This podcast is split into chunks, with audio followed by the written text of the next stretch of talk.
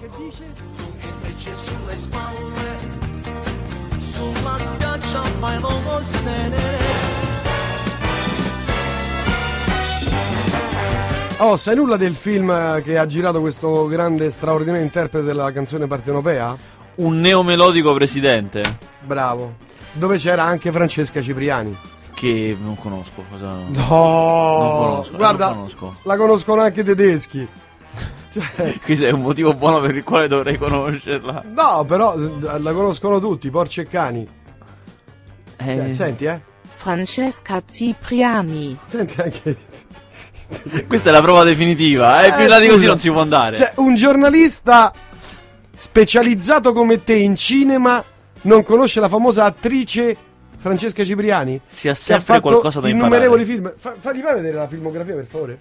Adesso, adesso, guarda. Recupero, recupero la No, no, filmografia. No, no, guarda. Torna indietro. Aspetta, vediamo. Torna indietro. Cioè, guarda, guarda filmografia. Guarda, televisione, Vacanze a Gallipoli. vacanze a Gallipoli. Vacanze a Gallipoli. Cioè, Vacanze a Gallipoli era un tentativo in extremis di cavalcare vacanze di Natale. Cioè, cos'era? Cioè, se non lo sei tu, Questo è. Questo se mi parli di musica io so.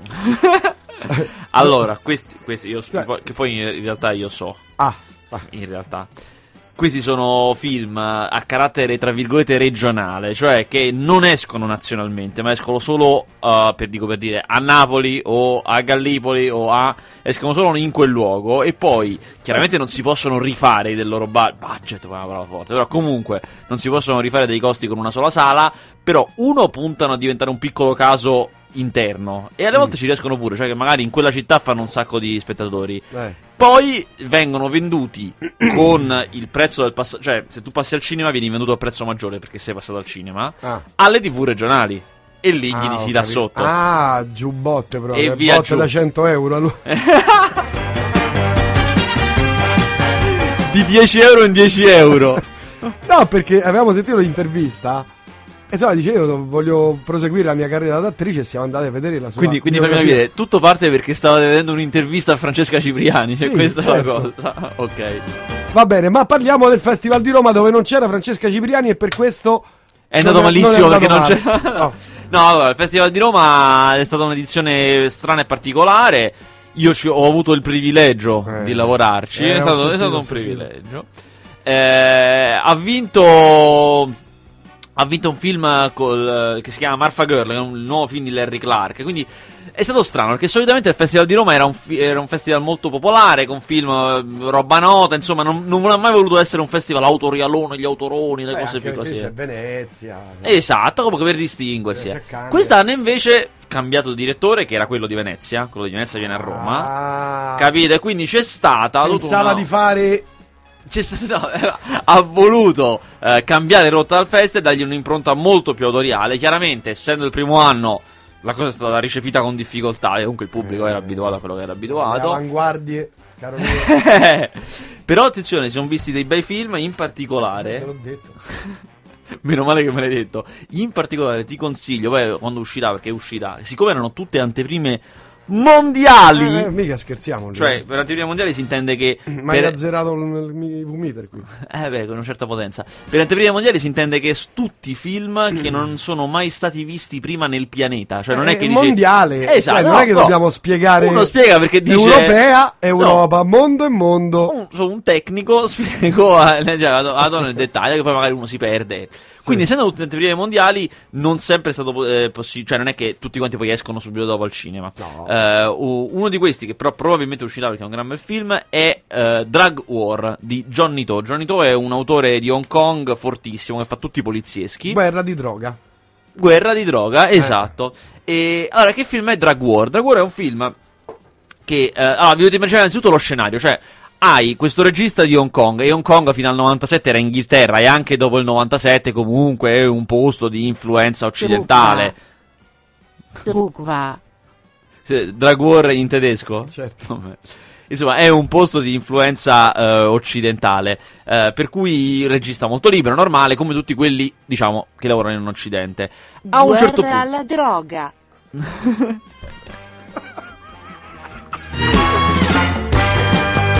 Oggi sono particolarmente cavolaro. Cioè, è una cosa da, da Rai 3, servizio pubblico. Anche per, Che anche no. per chi non conosce l'italiano, noi aiutiamo. Esatto, la corretta pronuncia. Bravo. Eh, insomma, questo regista di Hong Kong si trova a dover, a voler, volere e dover lavorare nella Cina vera, quindi la Cina quella col regime, con la censura di Aia, Stato, eh, perché aia. fa questo film che è il primo film in cui la Cina affronta il problema del traffico di droga. Non l'avevano mai fatto. Che non c'è in Cina. Che è proprio esatto, è mi- minuscolo. Allora, siccome vogliono fare questa cosa, lo Stato è molto presente. Cioè dice, ok, lo facciamo, però noi stiamo lì e guardiamo, vogliamo vedere come lo fai. Ciocchiamo tutto. Esatto. Quindi è un film, e lui l'ha fatto apposta per superare la, la censura cinese. Quindi è un film che è perfettamente in linea, in cui tutti i poliziotti sono buoni. Non è che ci sta il doppio gioco, no, sono tutti No, buoni. Tutti dalla parte della legge. Esatto, i criminali sono tutti degli uomini pessimi e finiranno tutti in galera dal primo all'ultimo. Beh, oh, Anzi, così lì- si fa. Esatto, anzi lì c'è la pena di morte. Cioè, quindi, quindi pena di bene, morte, esatto. bene. E quindi sulla carta è un film bruttissimo perché Eh. non c'è, no, non c'è. In realtà lui è così bravo che la trama è così. Cioè è la lotta di una serie di poliziotti per incastrare questi criminali. Questa è la Punto. trama. Però quando lo vedi hai l'idea che c'è qualcosa di più, cioè lui con le immagini ti dice di più. Un esempio che posso fare, che è una cosa difficile da spiegare, però un esempio che possa farvi è quando a un certo punto uno di questi criminali è condannato a morte e c'è l'esecuzione della pena di morte, che è fatta in maniera precisa. Cioè, sei stato condannato, questa è la pena, viene eseguita. Punto. Paffe. La censura non può dire niente, è così. Ma quando la vedi, per, per come è filmata, capisci, no, questa cosa è sba- è sbagliatissima, questa cosa. Cioè, questa cosa proprio no, è, non, non si- non dovrebbe essere così. E questa è la grandezza di questo film, bellissimo. Poi, tra l'altro, è anche un bel poliziesco, cioè un bel film d'azione. Cioè, a Hong Kong poi i film li sanno, sanno- fare. E ve lo consiglio quando mai uscirà, poi ne riparleremo. Si chiama Drug War.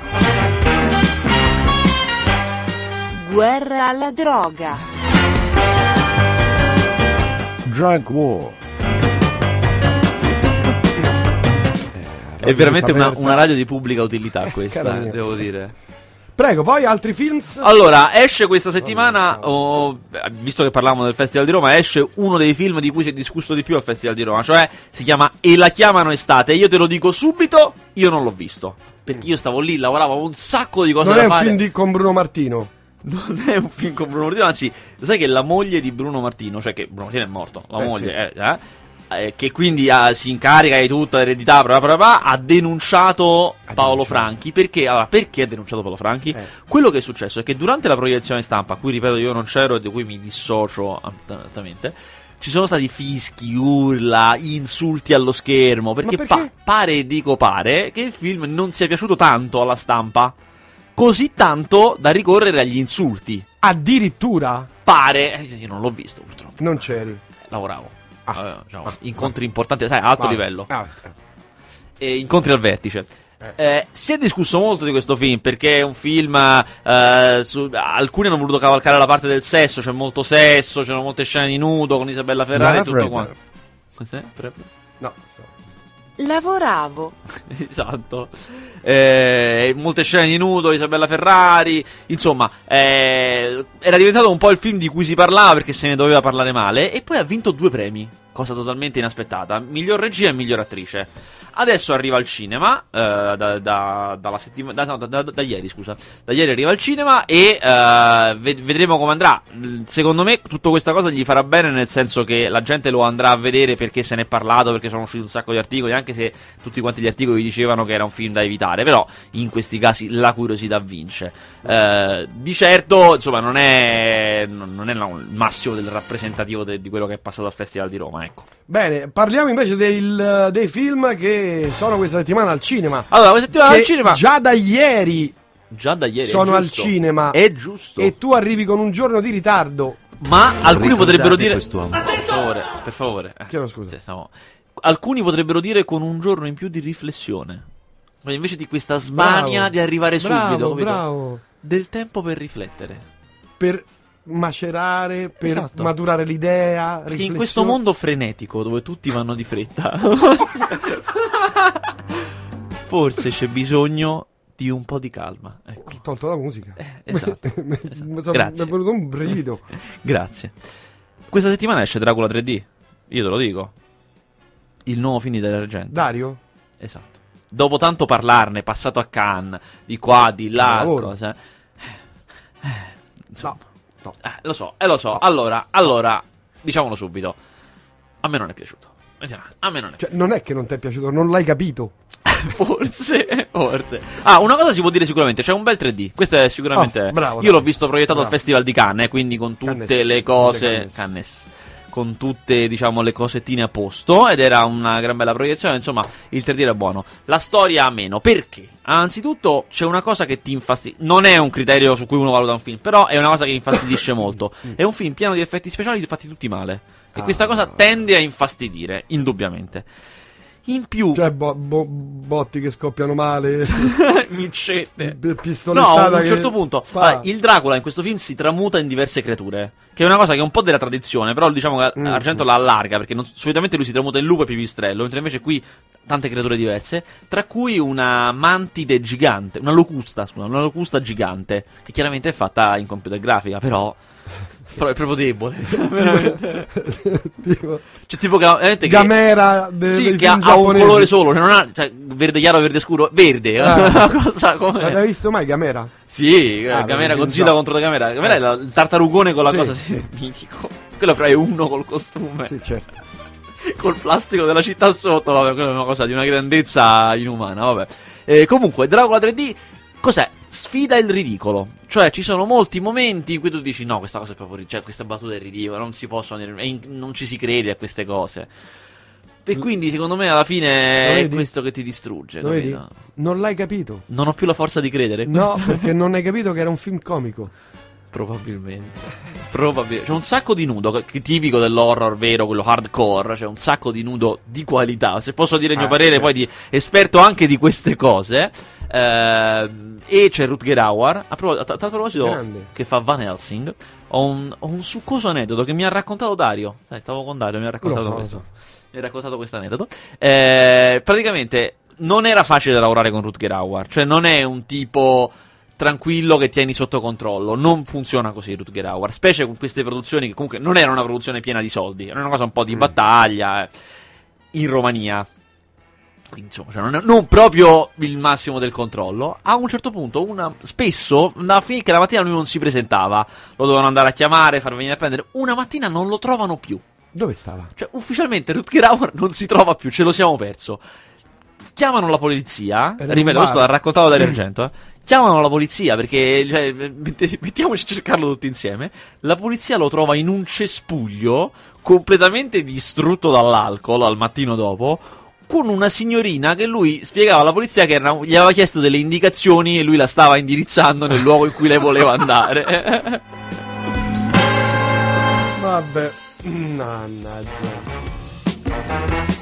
Va bene, Dracula 3D quindi niente, Eh, e la è- chiamano estate niente, il peggior Natale della mia vita. oh, il peggior Natale della mia vita. Eh, Quando io sono andato, Oh. questo è un bel racconto, eh. Sì. Quando io sono andato eh, su nel nord Italia a, eh, a- a- sul- attenzione, andiamo Se con un trailer. ti azzardi a combinarmi un altro casino, io ti faccio diventare un disperso.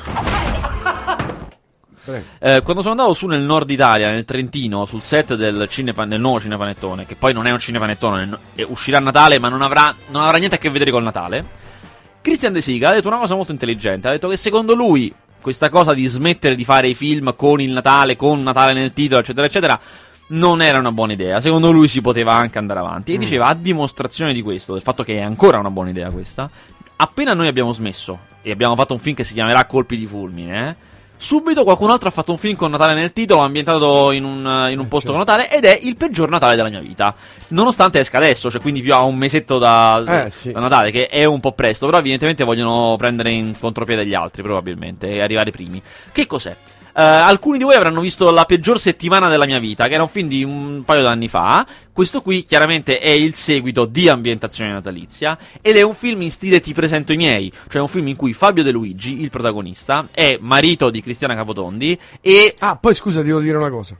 Ricordami. Va bene. Ricordami. Eh, è marito di Cristiana Capotondi e eh, crea situazioni imbarazzanti con il padre di lei, sostanzialmente. Quindi, eh, in questo film in particolare, vanno tutti in vacanza di Natale nel castello di proprietà del capo del padre di, di Cristiana Mm. Capotondi. E lui, lui farà di tutto, distrugge le cose, cerca di non farsi beccare. È un film tutto così, tutto tipo di presenti miei. Però devo ammettere che è chiaramente un film che vuole prendere il posto del cinepanettone, cioè rivolgersi a quel tipo di pubblico, ma è molto carino. È un film ben girato, molto ben recitato. C'è uno straordinario Diego Abbatantuono, Vabbè, ma lui è bravissimo. grandissimo, È bravissimo. un grandissimo Antonio Catania, che è quello lì che vedi più a destra di tutti. cioè, Ah, questo so- qua. Esatto, Eh, immenso, un immenso Eh, Antonio Catania. Eh, Addirittura immenso. ma guarda, veramente un film ben recitato, molto divertente, molto divertente, divertente, che, che per un Mm, film mm. di quelli di Natale è un passo avanti. E se davvero incasserà, se dovesse essere questo davvero il successore del Cinepanettone, ci ha detto veramente bene. Perché tu dici l'altro andrà male? No, Dio, questo qui diventa il film quello col Natale, perché è un film veramente che si piega molto sul Natale, cioè è ambientato in montagna, c'è la neve, ci sta, è pieno di addobbi, di alberi, eh, quindi ci, ci gira molto intorno a questa ah, cosa. perché lì all'altro non c'è No, no, no, addobbi. no, l'altro non è ambientato, non ti dico d'estate, ma quasi. Ma veramente? Sì, sì, sì, sì. Ho detto, hanno rinunciato a fare questa cosa del Natale loro. In toto. Fanno un film uguale, ma senza il Natale. Senza il Natale. Ah, sì. Ho il sequel. Tu me li bocci tutti? La tua nuova idea per un sequel. La mia nuova idea per un sequel. Te lo volevo dire quando eri al Festival di Roma, perché lì ci sono registi, eccetera. Ma poi ti rubano l'idea. Eh, ma beh, io. poi Ma tu mi- le- le- le distribui- eh, ne hai talmente tante. Sì, sono un vulcano. Vin Diesel, XXX il seguito. Beh, c'è già. Come c'è già? XXX2. Ma va. Vabbè, questa, questa la lasciamo dare. Con Asia Argento. No, forse No, Argento è il quello è primo. il non è il primo. primo. No, il 2, Ah, il primo. c'è il 2 comunque. Ma c'è il 2. Faccio vedere. Basta, cosa? Ciao. Hai un minuto? Vieni da me. Ma di preciso cosa, cosa è successo? Non posso dirtelo. Prenditi qualche giorno di vacanza, poi sistemeremo questa cosa. Allora? Cosa ha combinato quella monella? Lucas, conosco mia figlia, lei non mente, non l'ha mai fatto. Perché dovrebbe farlo ora? Sei impazzito! Se è vero quello che dicono, giuro che ti uccido. Ti uccido con le mie mani. Sembra un film d'azione, ma non lo è. Cioè, Vabbè, certo. no. dal trailer. Il sospetto. Allora, intanto ti, ti mostro la locandina di XXX2. Eh, i- il Mi hanno sospetto. fregato l'idea. Hai capito? A, spa- devo dirle in giro in giro, vai a finire che lo fanno. Allora, Il Sospetto è un film curiosissimo perché è un film che è passato a Cannes eh, l'anno scorso, ehm, ma racconta una storia che sembra tratta da un fatto di cronaca italiano. Cioè, eh, ricordate la storia di Ri- Rignano, Rignano Flaminio, Sì. quello delle maestre d'asilo accusate di pedofilia, che era una storia strana perché certi racconti non tornavano, però del resto li facevano tutti i bambini, insomma era una storia molto strana. Questo film racconta questa storia, pur non essendo ispirato al fatto di cronaca italiano, eh, quindi questo Mm. ci fa capire che accade in tanti posti diversi. Purtroppo Perché sì, è un film sì. eh, svedese con un regista danese, quindi proprio lontanissimo da noi. E con un cattivo di 007. Esatto, questo poi ci arriviamo. Questo è una, penso, è una componente molto importante. Chi è il protagonista? Cioè Mads Mikkelsen, che è uno dei cattivi 007 con una faccia da cattivo che se lo porta Che via. proprio non esatto. idea. Eh, sì. Allora, il sospetto racconta di questo maestro d'asilo, che è Mads Mikkelsen, il protagonista, che eh, a un certo punto viene accusato da una bambina di, eh, di avergli fatto vedere parti intime, insomma, ma questa bambina fa un racconto confuso che gli altri capiscono essere Mm. una cosa così. Però tu, spettatore, lo sai da subito che non è vero, perché hai visto che quella cosa non era vera. Questa informazione comincia a girare. La gente comincia a giudicarlo a prescindere. Chiaramente lui si difende come può, ma suonano sempre fasulle queste scuse quando poi è. Mm. Ad un certo punto eh, partono le indagini, chiaramente, che lui viene denunciato. Gli altri bambini cominciano a fare un racconto simile, perché si parlano tra di Beh, loro. certo. E eh, viene totalmente scagionato dal fatto che tutti i bambini raccontano di essere stati nella sua cantina e lui non ha cantine. Quindi questa cosa lo scagiona totalmente. Mm. Tuttavia, la lui sta- vive in un piccolo centro. E comunque fin- lui in quel piccolo centro è comunque finito. È distrutto, certo. E il film è tutto su questo fatto che non- una cosa del genere non si guarisce mai, anche se non è vera, anche se non hai fatto niente. Cioè, il pensiero è più forte di qualsiasi realtà alle volte, ti si stilla dentro Certo. e non se ne va via. Eh, cosa molto bella, in italiano si chiama Il sospetto, ma il titolo originale è La caccia, ed è molto bello perché non solo la caccia è chiaramente la caccia a lui, ma è anche un paesino di cacciatori. E poi, non vi anticipo il finale, ha un grandissimo finale che riguarda la caccia, molto intelligente. Insomma, è un film particolare. Bene, ma passiamo a Paranormal, a Paranormal Activity 4. 4. Allora, Paranormal Activity è una Ma cosa com'era incre- finito il 3? Tra l'altro, Ma una storia due? difficilissima da ricostruire. Io ogni volta devo devi andare. rivedere tutti i film. Sì, è una cosa difficilissima. Allora, Vabbè, il primo si vedono le cose che si muovono a un certo punto. punto. Finisce, no, il primo funziona così. Finisce, non si Nella capisce. casa di una coppia ci sono le presenze, per farla breve proprio. Oh, bravo, esatto. bravo, bravo, la sintesi. Esatto, andiamo, andiamo dritti al succo. Nel secondo, che si svolge prima, è un prequel, si vede che eh, que- una delle due rag- no, anzi no, si vede che una, la, la ragazza del primo film, quindi la fidanz- una coppietta, la fidanzata, aveva già esperienza di queste cose con sua sorella. Cioè, comunque era una Eh. cosa che insomma la famiglia ci girava intorno a queste Zuppa cose. pane a ste cose. Esatto, bravo, bravo. sempre girato in quella maniera, eh, immagini girate da una videocamera di notte, cose che si muovono. Nel terzo, che ha ancora un prequel del prequel del prequel, Ma so- no! è lei da piccola. no! Sì, è lei da piccola con la sorella, sai, per lì si capisce da dove nasce tutto questo. Cioè, una storia che la nonna aveva fatto, mia. cose incredibili, esatto. In questo quarto, che si colloca me- sempre prima siamo, del primo, siamo eh. nel Medioevo. No, il quarto è sempre prima del primo, però dopo gli altri due. Insomma, si colloca in mezzo. Praticamente, adesso non, non- siamo precisi. Si colloca in mezzo più o meno. Eh, ci sta tutt'altra famiglia. In tutt'altro. Anzi, no, si colloca subito dopo il secondo. Ecco dov'è, perché è importante questa cosa. Tutt'altra famiglia. Eh, si trova a ri- eh, ricevere in casa un bambino, nel senso che questa famiglia sono genitori, figlia e bambino piccolo. Il bambino dei vicini lo, lo devono tenere loro per alcuni giorni perché sua madre viene ospedalizzata. Si prendono questo bambino di 6 anni, che fa amicizia con loro bambino di 6 anni, e cominciano a accadere cose strane. La roba si muove, le cose- Eh. eh. Tutto è ripreso. Questa volta diciamo c'è una piccola novità. Tutto quanto è ripreso dalle webcam dei computer, perché lei, la, la figlia adolescente, chatta su Skype col ragazzo e quindi da queste cose vediamo le cose muoversi. E c'è una cosa, un'altra cosa molto intelligente, eh, non so chi di voi conosca il Kinect. Il Kinect è una- un pezzo che si aggiunge alla Xbox, la console, Sì. eh, per giocare senza controller. No? Tu ti muovi e lui rileva il movimento. Ora, come fa il Kinect questa cosa? Ha dei raggi infrarossi tipo quelli del telecomando e in questa maniera ti rileva. Quando tu guardi, le, im- eh, sai quando le, le immagini giate di notte? Quelle che sono ad infrarossi e guardi una stanza in cui è attivo il Kinect, è piena di puntini. Perché è il modo in cui lui ti rileva, Eh, certo. sostanzialmente. E in questo film ci sono queste stanze piene di puntini perché c'è il Kinect in cui si vedono muoversi le presenze. È un altro Bella modo. idea, per- esatto, è un'idea idea, molto intelligente. Non solo, poi all'inizio il Kinect è sempre. che poi è un oggetto che esiste sul serio. Rileva anche quando tu entri in campo, entri nel suo campo visivo e dice c'è, una- c'è un nuovo giocatore. E questa cosa accade all'inizio, benché nessuno entri, capito? Quindi si comincia a capire che questa cosa è. Eh, a un certo punto capisci che. eh, Però ti domando questo: se è prima del primo film, mhm. prima del primo film non esisteva il Kinect. Attenzione, questa è una cosa che non avevo pensato.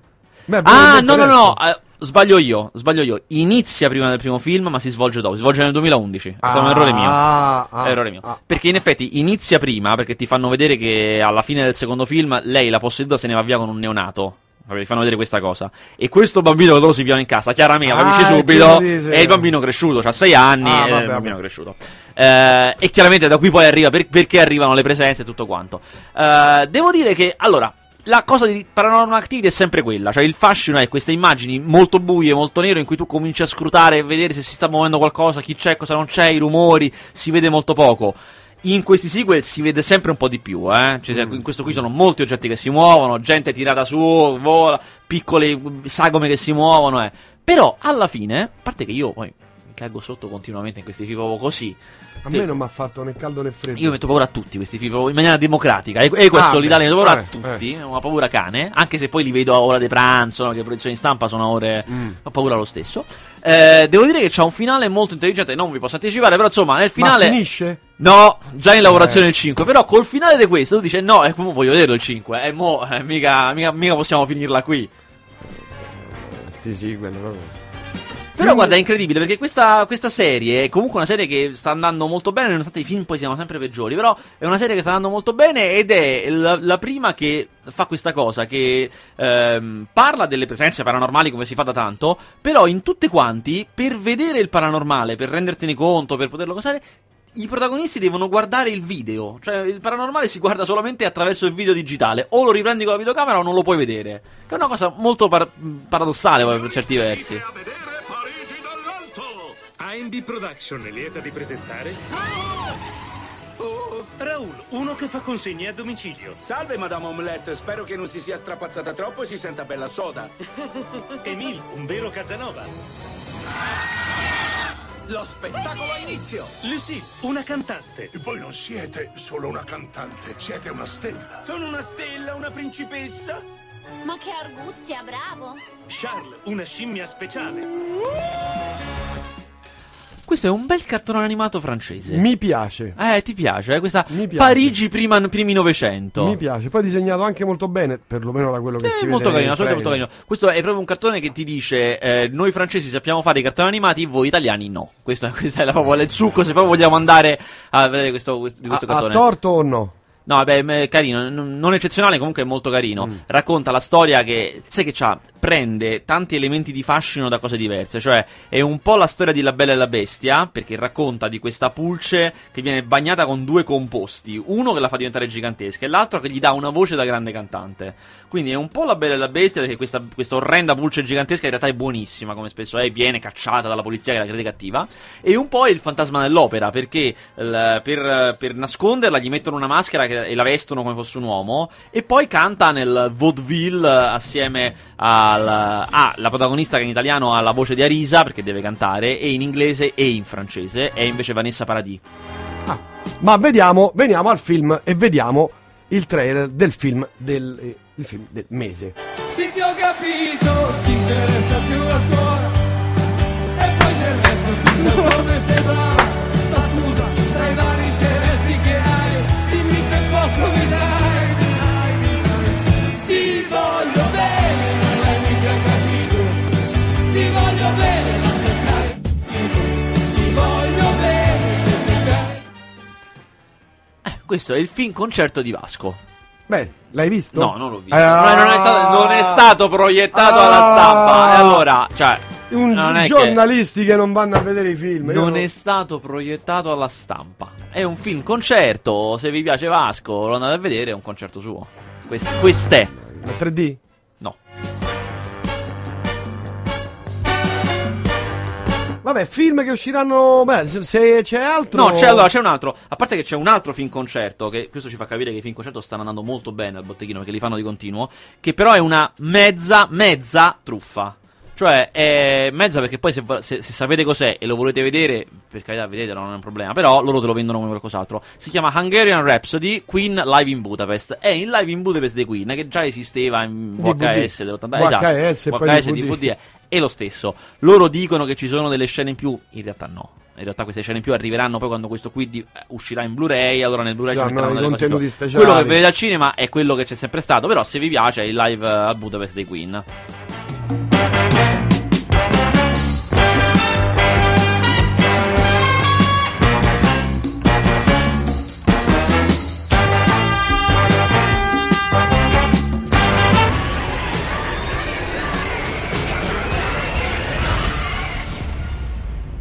L'hai giocato? Sì.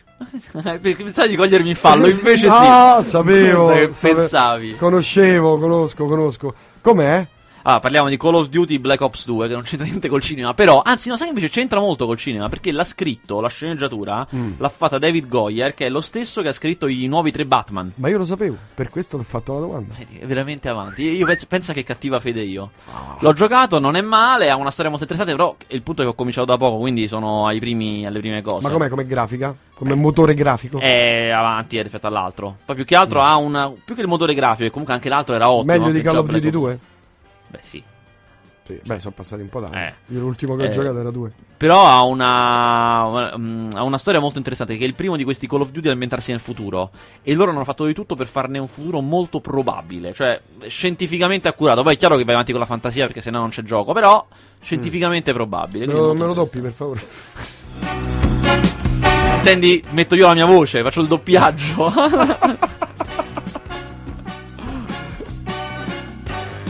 Lontano a est, al di là di montagne e fiumi, giace un'unica solitaria vetta. I nani sono decisi a reclamare la loro patria. I visitatori mi piacciono come a ogni altro Hobbit. Ah, eh, questo Eh, aspettiamo. Mancano 20 giorni alla premiere londinese. Sergetto la- lo sta aspettando come un malato di mente. In maniera sbagliata. cioè, proprio fissato. Lui è fissato, ha tutti i libri, ha letto. E mi ha fatto l'altro giorno. Certo, però. So che ne fanno tre, il libro è piccolino, dovranno stiracchiarlo un po', le stesse cose che hai detto tu. Espertissimo. Un espertone. Espertissimo. Io so anche che hanno aggiunto delle scene da, da altri libri di Tolkien che comunque si inseriscono in questa continuity. Poi i libri di Tolkien si sono tutti nello stesso mondo. Però hanno messo- tipo c'è Tom Bombadil che dovrebbe essere invece parte del Signore degli Anelli e che non stava nei film del Signore. Cioè, comunque, la- qualcosina in più ce l'hanno messa per farne tre, ma sostanzialmente sono stati molto molto fedeli al libro. Comunque, sarei io sono ansioso di vedere tra 20 giorni quando cominciano a uscire le prime recensioni britanniche Di cosa? Di questo film. Ah, dell'Hobbit? E tra 20 giorni esce in Inghilterra. Ah, Ci siamo. Ah, beh, beh, è vero perché in, eh, in Italia esce il 13 di dicembre. Quindi tra quin- Eh, beh. 15 da noi. Vabbè, altri film ne abbiamo?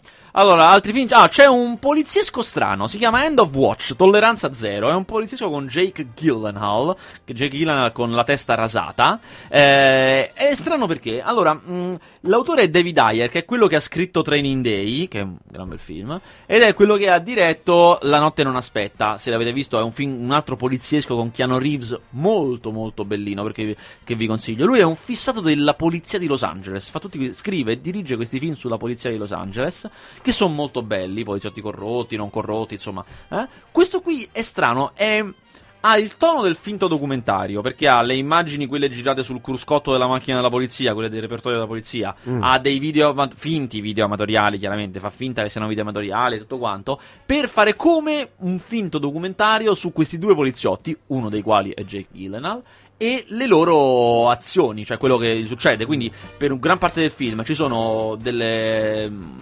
operazioni di polizia uno dopo l'altro. Loro sono di pattuglia, eh, quindi il livello più basso, più operativo. Prima vanno a prendere uno che ha della droga, poi un altro armato, poi li chiamano c'è un incendio, fanno queste diverse cose.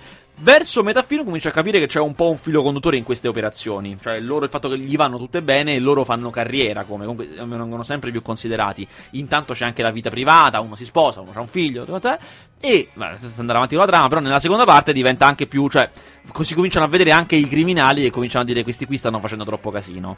Eh, come dicevo, la cosa particolare è che è tutto girato con questi video digitali per dare una forte impressione di realtà e con le immagini ci vanno molto duri, cioè non è un film eh, acquietato, si vedono cose dure, toste, molto sangue, molto... cioè loro, gli- che poi l'idea, questa è l'idea del film, eh, loro che sono due poliziotti normali nei quartieri di, quartieri di periferia di Los Angeles, comunque vedono delle cose fuori dal mondo e, e hanno un contatto quotidiano con la violenza, la morte, il sangue, teste mozzate, pazzesco e poi la se- il momento dopo magari escono con la ragazza a cena, vanno al Luna Park.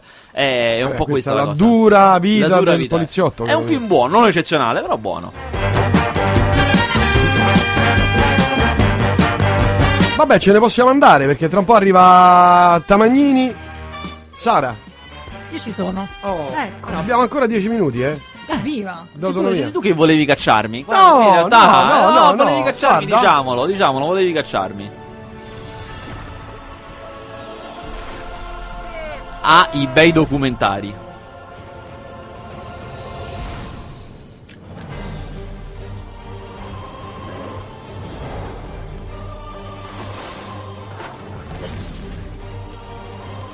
Cioè, sentite questi rumori, ma in realtà è un documentario, cioè sono immagini naturali, i cigni, le gazzelle, le zebre, i pesci.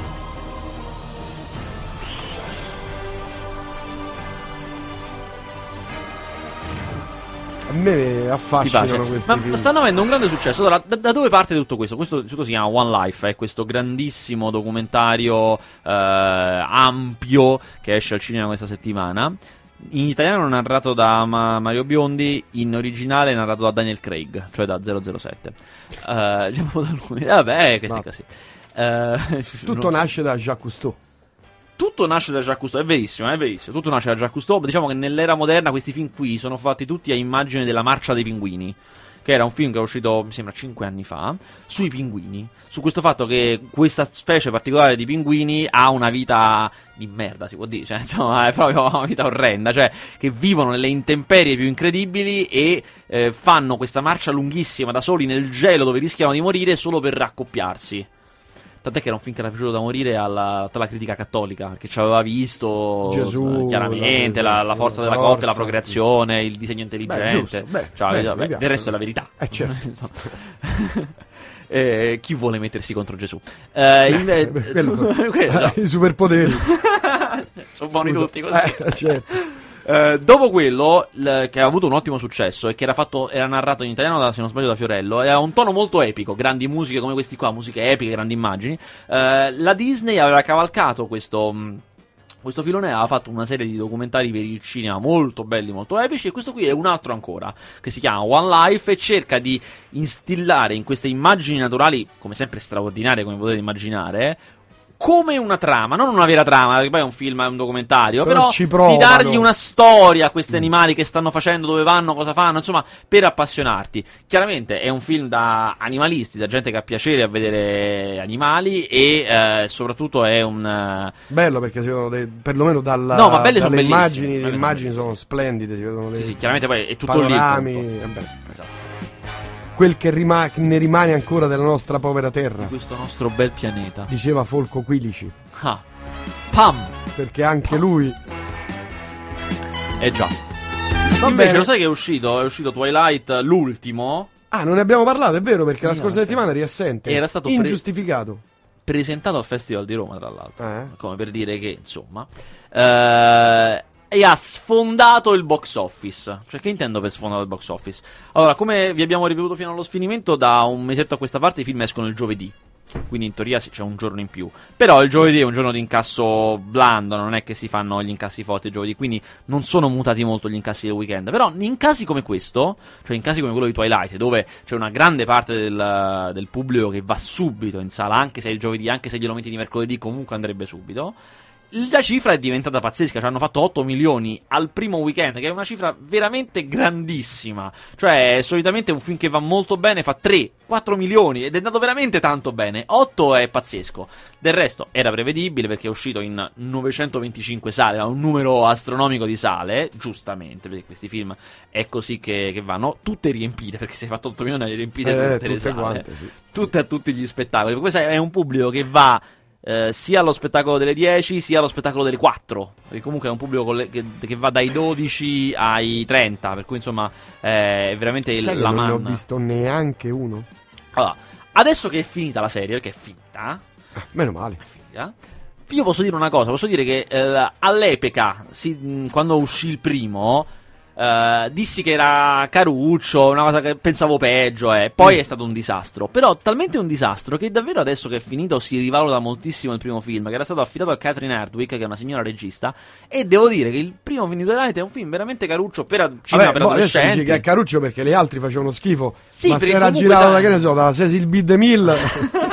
No, per carità, certo, è sempre un cinema di un certo Eh, tipo. Però, insomma, eh, però quel film dimostrava, adesso a posteriori possiamo dire, quel film dimostrava che si poteva fare questa saga in maniera decente e, e non lo si è fatto perché poi veramente Mm. hanno svaccato male. eh, perché è una saga molto criticata perché anche i libri sono criticati per tante serie di ragioni, perché sviliscono il personaggio storico del vampiro, perché veramente l- svaccano tanto, poi è un film conservatore sul matrimonio, insomma, ce n'ha tanti di motivi per odiarlo, eh, perché lo Però odia. lo vanno a vedere tutti. Però sono anche brutti film. Io non lo dico perché non sopporto. No, lo dico serio. perché io sono imparziale. Cioè, eh, a me il primo non mi dispiaceva, sembrava anche una buona storia. Ma poi hanno fatto dei film ignobili. Veramente brutti, ma brutti. Ma brutti e tu ti chiedi, ma con tutti i soldi che avete, perché li fate così brutti?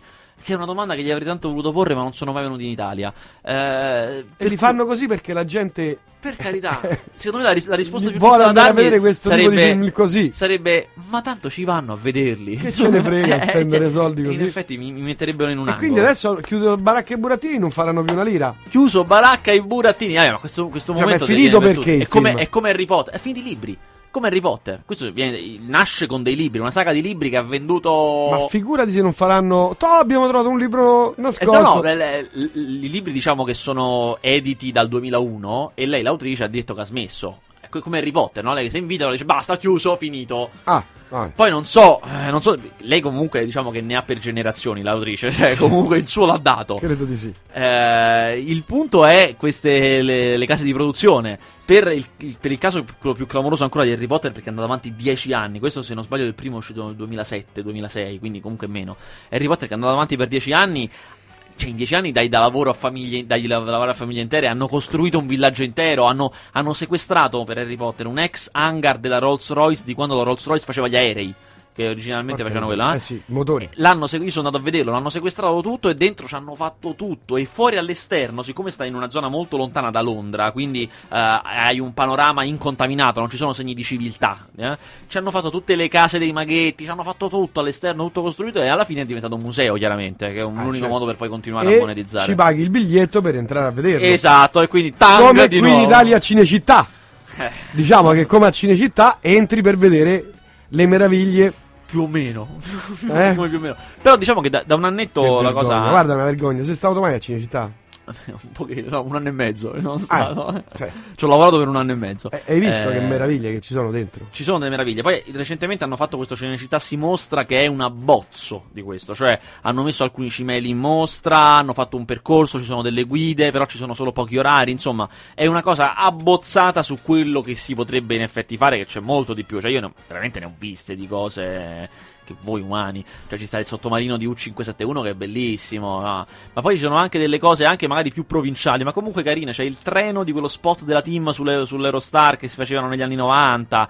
Ci sta un, un fondale incredibile di un macista all'inferno che è da morire dal ridere. Ma No, veramente? eh, Sì, sai quei fondali che è semplicemente una cosa un po' rovinata che tu ti immagini questo con un faretto rosso e l'inferno Eh, e abbiamo certo. chiuso tutti a Eh, casa. certo. Eh, ci sono delle cose da Gangs morire of New. York, c'è tutto Poi il c'è porto di New York, New c'è York, Siena, c'è Rome della HBO, tutta una serie di Roma antica, insomma, sono delle cose bellissime.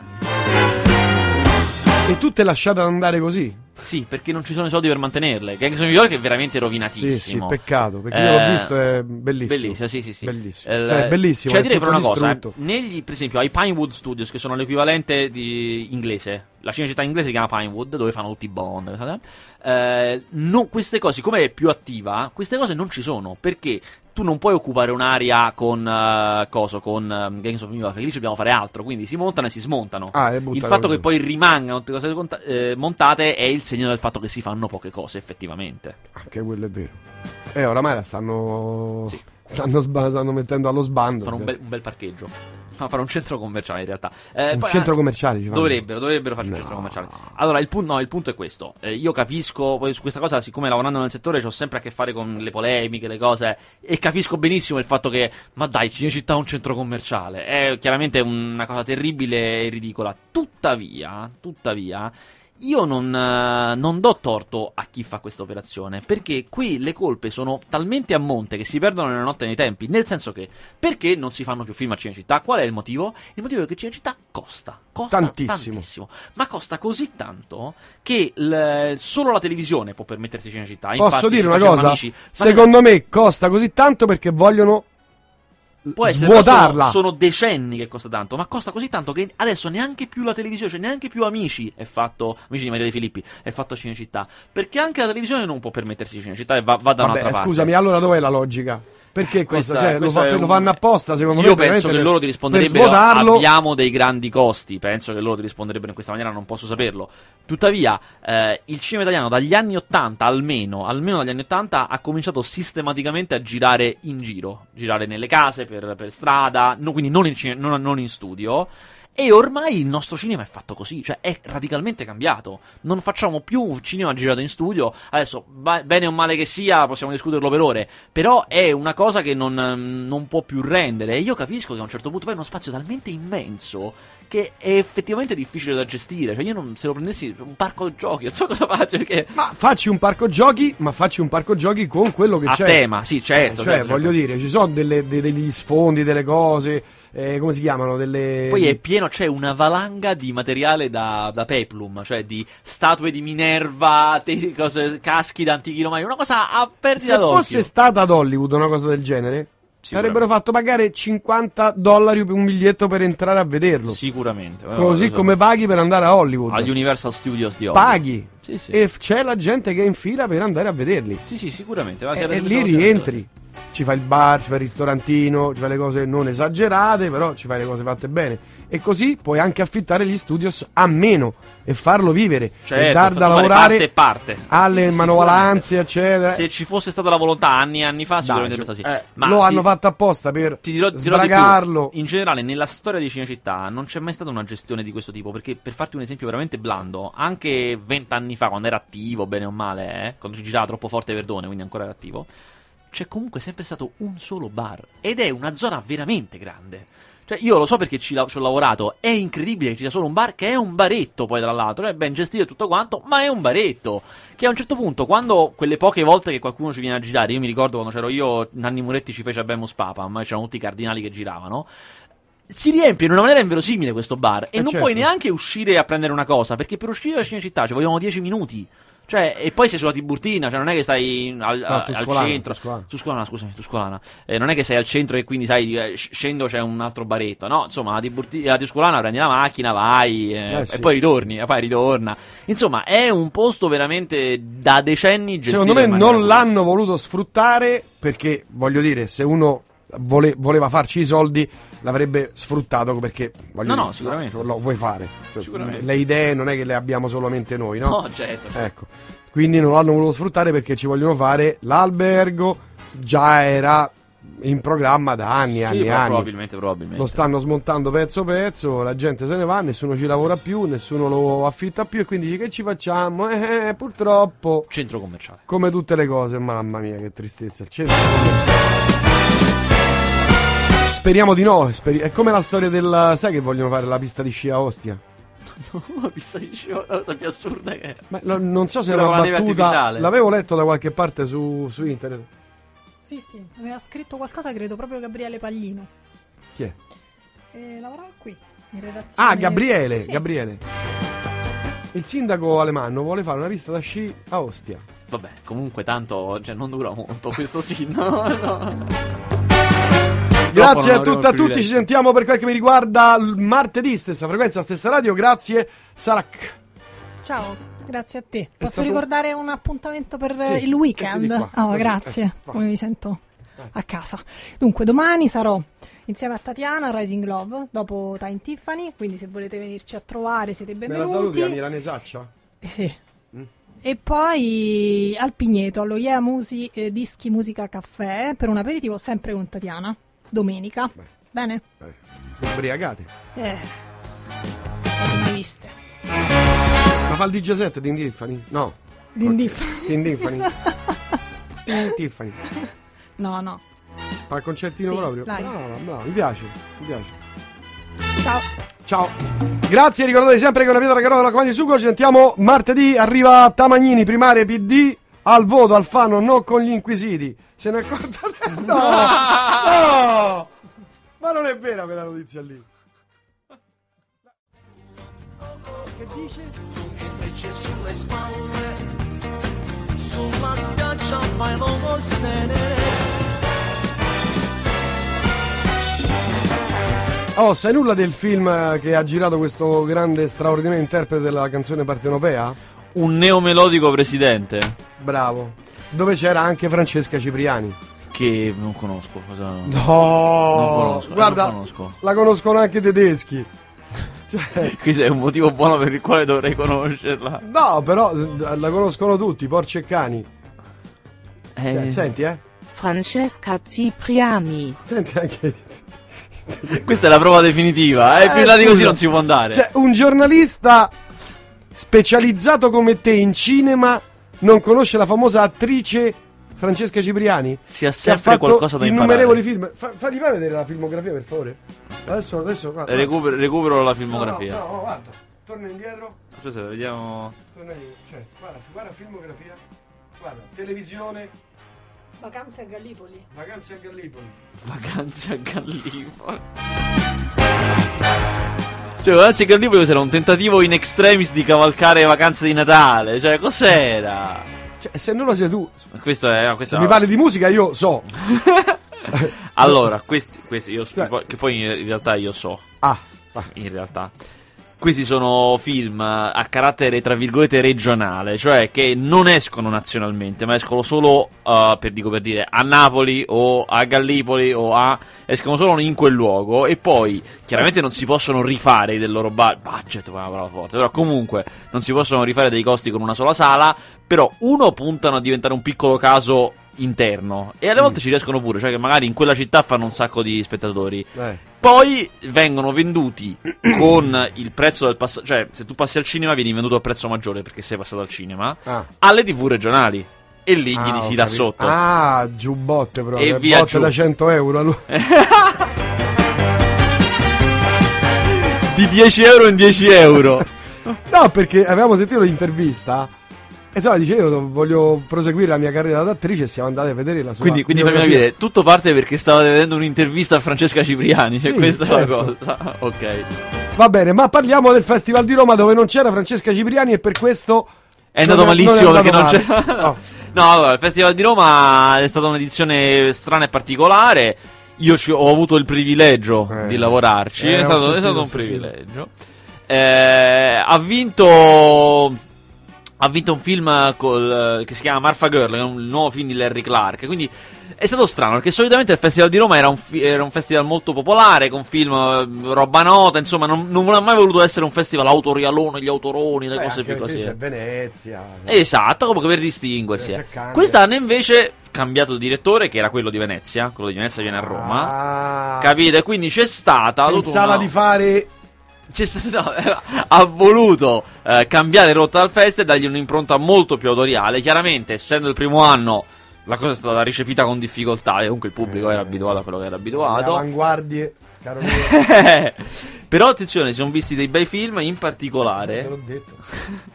Meno male che me l'hai detto. In particolare ti consiglio, poi quando uscirà, perché uscirà, siccome erano tutte anteprime mondiali. Eh, mica scherziamo. Cioè, per anteprime mondiali si intende che. ma hai per- azzerato il V-meter qui. Eh beh, con una certa potenza. Per anteprime mondiali si intende che tutti i film che non sono mai stati visti prima nel pianeta. Cioè, non è È che dice- mondiale, Esatto, cioè, non no, è che no. dobbiamo spiegare Uno spiega perché dice. Europea, Europa, mondo e mondo. un, un tecnico spiegò a, a, a nel dettaglio che poi magari uno si perde. Quindi, essendo tutte anteprime mondiali, non sempre è stato possibile. Cioè, non è che tutti quanti poi escono subito dopo al cinema. No. Eh, uno di questi, che però probabilmente uscirà perché è un gran bel film, è eh, Drug War di Johnny To. Johnny To è un autore di Hong Kong fortissimo che fa tutti i polizieschi. Guerra di droga. Guerra di droga, esatto. E allora, che film è Drug War? Drug War è un film che. eh, allora, vi dovete immaginare innanzitutto lo scenario, cioè. Hai questo regista di Hong Kong e Hong Kong fino al 97 era Inghilterra e anche dopo il 97 comunque è un posto di influenza occidentale. Drugva. Drug War in tedesco? Certo. Insomma, è un posto di influenza eh, occidentale, eh, per cui il regista molto libero, normale, come tutti quelli, diciamo, che lavorano in Occidente. A un certo Guerra punto... alla droga.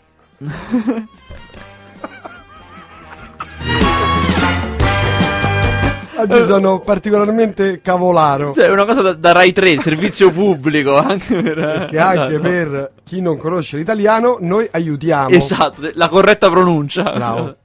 Eh, insomma, questo regista di Hong Kong si trova a dover, a voler, volere e dover lavorare nella Cina vera, quindi la Cina quella col regime, con la censura di Aia, Stato, eh, perché aia. fa questo film che è il primo film in cui la Cina affronta il problema del traffico di droga. Non l'avevano mai fatto. Che non c'è in Cina.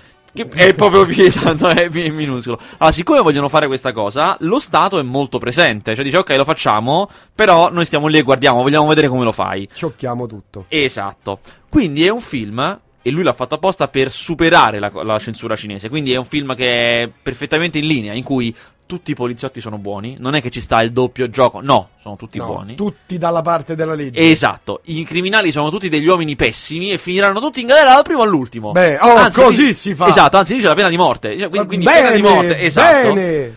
E quindi sulla carta è un film bruttissimo perché Beh. non c'è, no, non c'è. In realtà lui è così bravo che la trama è così. Cioè è la lotta di una serie di poliziotti per incastrare questi criminali. Questa è la Punto. trama.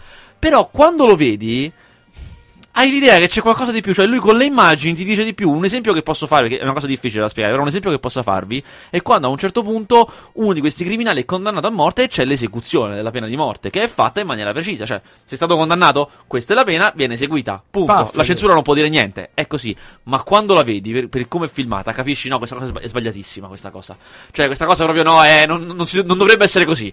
E questa è la grandezza di questo film, bellissimo. Poi, tra l'altro, è anche un bel poliziesco, cioè un bel film d'azione. Cioè, a Hong Kong poi i film li sanno, sanno- fare. E ve lo consiglio quando mai uscirà, poi ne riparleremo. Si chiama Drug War. Guerra alla droga. Drug War. È veramente una, una radio di pubblica utilità questa, devo dire. Prego, poi altri films? Allora, esce questa settimana, oh, visto che parlavamo del Festival di Roma, esce uno dei film di cui si è discusso di più al Festival di Roma, cioè si chiama E la chiamano estate. E io te lo dico subito, io non l'ho visto. Perché io stavo lì, lavoravo un sacco di cose Non da è un fare. film di- con Bruno Martino. Non è un film con Bruno Martino, anzi, sai che la moglie di Bruno Martino, cioè che Bruno Martino è morto, la Eh, moglie, eh, eh, eh, che quindi ah, si incarica di tutta l'eredità, bla bla bla, ha denunciato Paolo Franchi. Perché? Allora, perché ha denunciato Paolo Franchi? Eh. Quello che è successo è che durante la proiezione stampa, a cui ripeto io non c'ero e di cui mi dissocio assolutamente, ci sono stati fischi, urla, insulti allo schermo, perché, perché? pa- pare, dico pare, che il film non sia piaciuto tanto alla stampa. Così tanto da ricorrere agli insulti. Addirittura? Pare, eh, io non l'ho visto purtroppo, Non c'eri. lavoravo. Avevo, diciamo, incontri importanti, sai, a alto Ah, livello. ah, E incontri al vertice. Eh, si è discusso molto di questo film perché è un film. eh, su- alcuni hanno voluto cavalcare la parte del sesso, c'è molto sesso, c'erano molte scene di nudo con Isabella Ferrari e tutto quanto. Cos'è? Lavoravo. esatto. Eh, molte scene di nudo, Isabella Ferrari. Insomma, eh, era diventato un po' il film di cui si parlava perché se ne doveva parlare male. E poi ha vinto due premi, cosa totalmente inaspettata: miglior regia e miglior attrice. Adesso arriva al cinema, eh, da, da- dalla settima- da- no, da- da- ieri, scusa. Da ieri arriva al cinema e eh, ved- vedremo come andrà. Secondo me, tutta questa cosa gli farà bene, nel senso che la gente lo andrà a vedere perché se ne è parlato, perché sono usciti un sacco di articoli, anche se tutti quanti gli articoli dicevano che era un film da evitare. Però, in questi casi, la curiosità vince. Eh, di certo, insomma, non è, non non è la- il massimo del rappresentativo de- di quello che è passato al Festival di Roma, ecco. Bene, parliamo invece del- dei film che sono questa settimana al cinema. Allora, questa settimana al cinema. Già da ieri Già da ieri. sono al cinema. È giusto. E tu arrivi con un giorno di ritardo. Ma alcuni Ricordate potrebbero dire. quest'uomo. Per favore, per favore. Eh, Chiedo scusa. sì, stavo- Alcuni potrebbero dire con un giorno in più di riflessione. Ma invece di questa smania Bravo. di arrivare Bravo, subito, capito? bravo. Del tempo per riflettere. Per macerare, per Esatto. maturare l'idea. Perché in questo mondo frenetico dove tutti vanno di fretta, forse c'è bisogno di un po' di calma. Ecco. Tolto la musica. esatto. Mi Esatto. Grazie. Mi è venuto un brivido. Grazie. Questa settimana esce Dracula 3D. Io te lo dico. Il nuovo film di Dario Argento. Dario? Esatto. Dopo tanto parlarne, passato a Cannes, di qua, di là, cose. Eh, insomma. No. Eh, lo so, eh, lo so. Allora, allora, diciamolo subito. A me non è piaciuto. A me non è Cioè, non è che non ti è piaciuto, non l'hai capito. Forse, forse. Ah, una cosa si può dire sicuramente, c'è un bel 3D. Questo è sicuramente. Oh, bravo, Io dai. l'ho visto proiettato Bravo. al Festival di Cannes, quindi con tutte Cannes, le cose. Cannes. Cannes. Con tutte, diciamo, le cosettine a posto. Ed era una gran bella proiezione. Insomma, il 3D era buono. La storia meno. Perché? Anzitutto, c'è una cosa che ti infastidisce. Non è un criterio su cui uno valuta un film, però è una cosa che infastidisce molto. È un film pieno di effetti speciali fatti tutti male. E questa cosa tende a infastidire, indubbiamente. In più, Cioè, bo- bo- botti che scoppiano male. Miccette. p- No, pistolettata a un che- certo punto Fa. allora, il Dracula in questo film si tramuta in diverse creature. Che è una cosa che è un po' della tradizione, però diciamo che Mm. Argento la allarga, perché non- solitamente lui si tramuta in lupo e pipistrello, mentre invece qui tante creature diverse, tra cui una mantide gigante, una locusta, scusa, una locusta gigante, che chiaramente è fatta in computer grafica, però, però è proprio debole. veramente. tipo, Cioè, tipo che, veramente che- Gamera de- sì, che ha, ha un colore solo, che non ha, cioè, verde chiaro, verde scuro, verde. Ah. Una cosa come... Ma l'hai visto mai Gamera? Sì, eh, Ah, Gamera, perché Godzilla contro Gamera. Gamera Eh. è la- il tartarugone con la Sì, cosa sì. sì, mitico. Quello però è uno col costume. Sì, certo. col plastico della città sotto, vabbè, quella è una cosa di una grandezza inumana, vabbè. Eh, comunque, Dracula 3D, cos'è? Sfida il ridicolo. Cioè, ci sono molti momenti in cui tu dici, no, questa cosa è proprio, ri- cioè, questa battuta è ridicola, non si possono in- non ci si crede a queste cose. E quindi, secondo me, alla fine è questo che ti distrugge? Non l'hai capito. Non ho più la forza di credere. No, perché non hai capito che era un film comico. Probabilmente. Probabilmente. C'è un sacco di nudo, tipico dell'horror vero, quello hardcore. C'è un sacco di nudo di qualità. Se posso dire il mio Ah, parere, sì. poi di esperto anche di queste cose. Ehm, e c'è Rutger Hauer. A, pro- a- a tal proposito, Grande. che fa Van Helsing. Ho un, ho un succoso aneddoto che mi ha raccontato Dario. Sai, stavo con Dario, mi ha raccontato so, questo. so. Mi ha raccontato questo aneddoto. Eh, praticamente non era facile lavorare con Rutger Hauer. Cioè, non è un tipo tranquillo che tieni sotto controllo. Non funziona così Rutger Hauer, specie con queste produzioni che comunque non era una produzione piena di soldi, era una cosa un po' di battaglia eh, in Romania. Insomma, cioè, non, non proprio il massimo del controllo. A un certo punto, una, spesso, da finché che la mattina lui non si presentava, lo dovevano andare a chiamare, far venire a prendere. Una mattina non lo trovano più. Dove stava? Cioè, ufficialmente Rutger Hauer non si trova più, ce lo siamo perso. Chiamano la polizia, Era ripeto, questo l'ha raccontato Dario Argento, eh.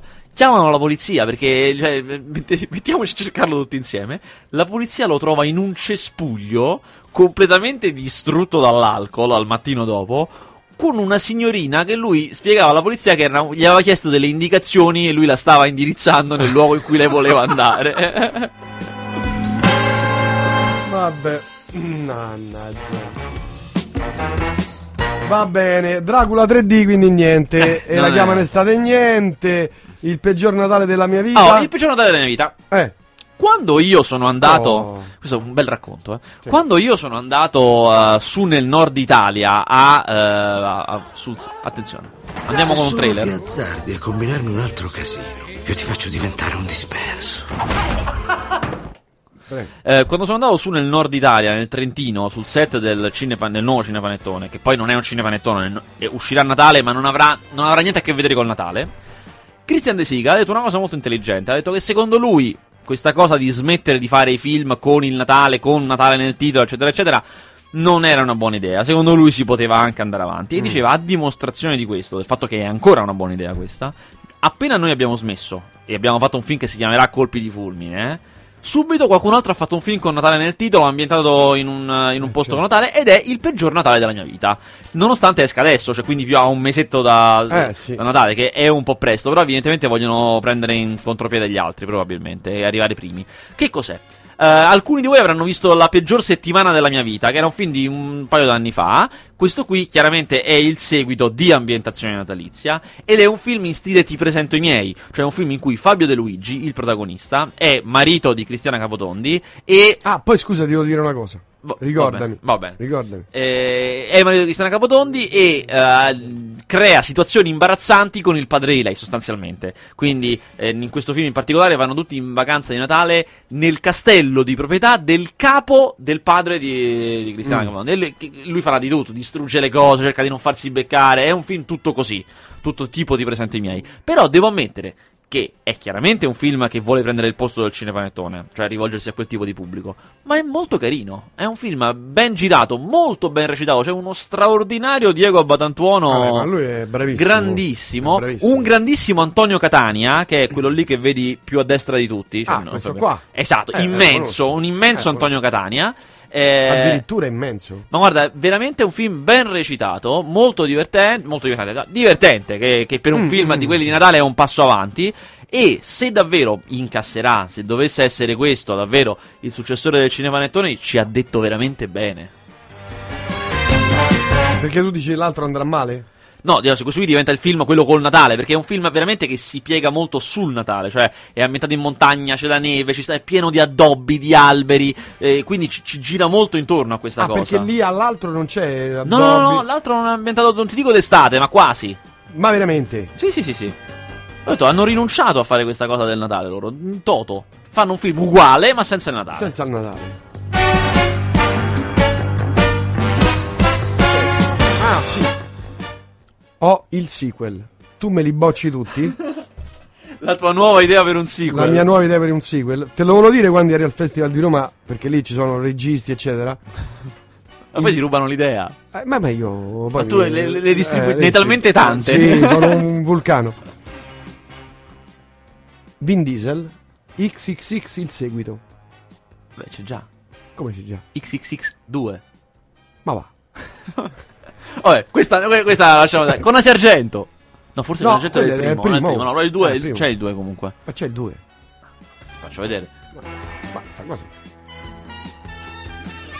Ciao. Hai un minuto? Vieni da me. Ma di preciso cosa, cosa è successo? Non posso dirtelo. Prenditi qualche giorno di vacanza, poi sistemeremo questa cosa. Allora?